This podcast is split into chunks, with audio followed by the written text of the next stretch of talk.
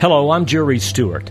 In the Bible, the book of Proverbs, it says, Iron sharpens iron, so a man sharpens his friends. Now that's a great and inspiring goal to help sharpen our friends, to make them stronger. But just how do we do it? In a moment, you will know, because you are there.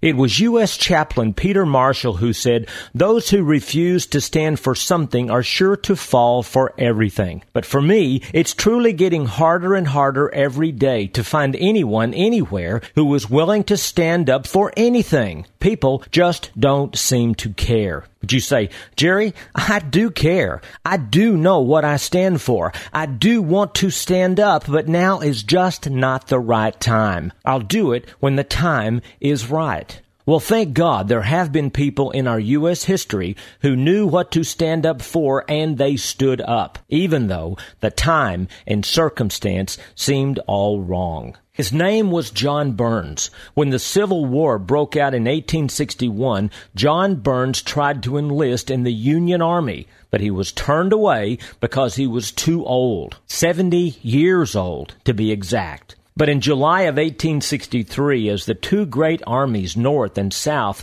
met near the little town of Gettysburg, Pennsylvania, John asked no man for permission to enlist. He just grabbed up his old musket and headed for the Union lines. Union commanders didn't know exactly what to do with this old fellow because he refused to leave the battlefield. So they gave him one of their new muskets, a pocket full of cartridges, and allowed him to make his way to the front lines. In the heat of the battle, John was wounded. They tried to send him back home, but after having his wounds bandaged, John Burns again returned to the front line. And even though he received two more bullet wounds, this now 72 year old American stayed there on the front lines and fought. Later that day, the word was passed around that one very old and very brave American fought that day. John Burns stood up. Then there was the Reverend James Caldwell. He pastored a small Presbyterian church in Springfield, New Jersey during the Revolutionary War. And early in June of 1780, 5,000 British troops made their way through Springfield and came upon a great colonist resistance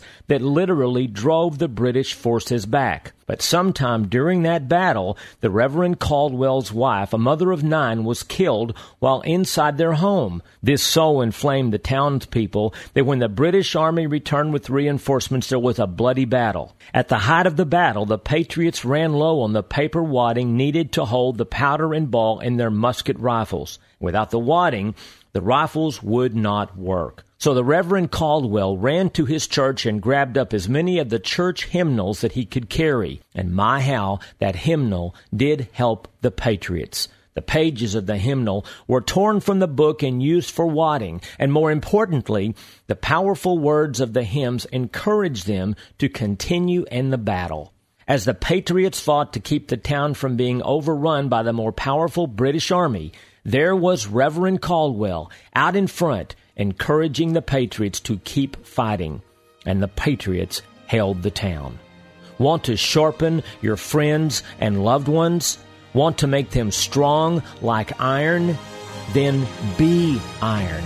Be an example. Stand up. I'm Jerry Stewart, and now you know because you are there.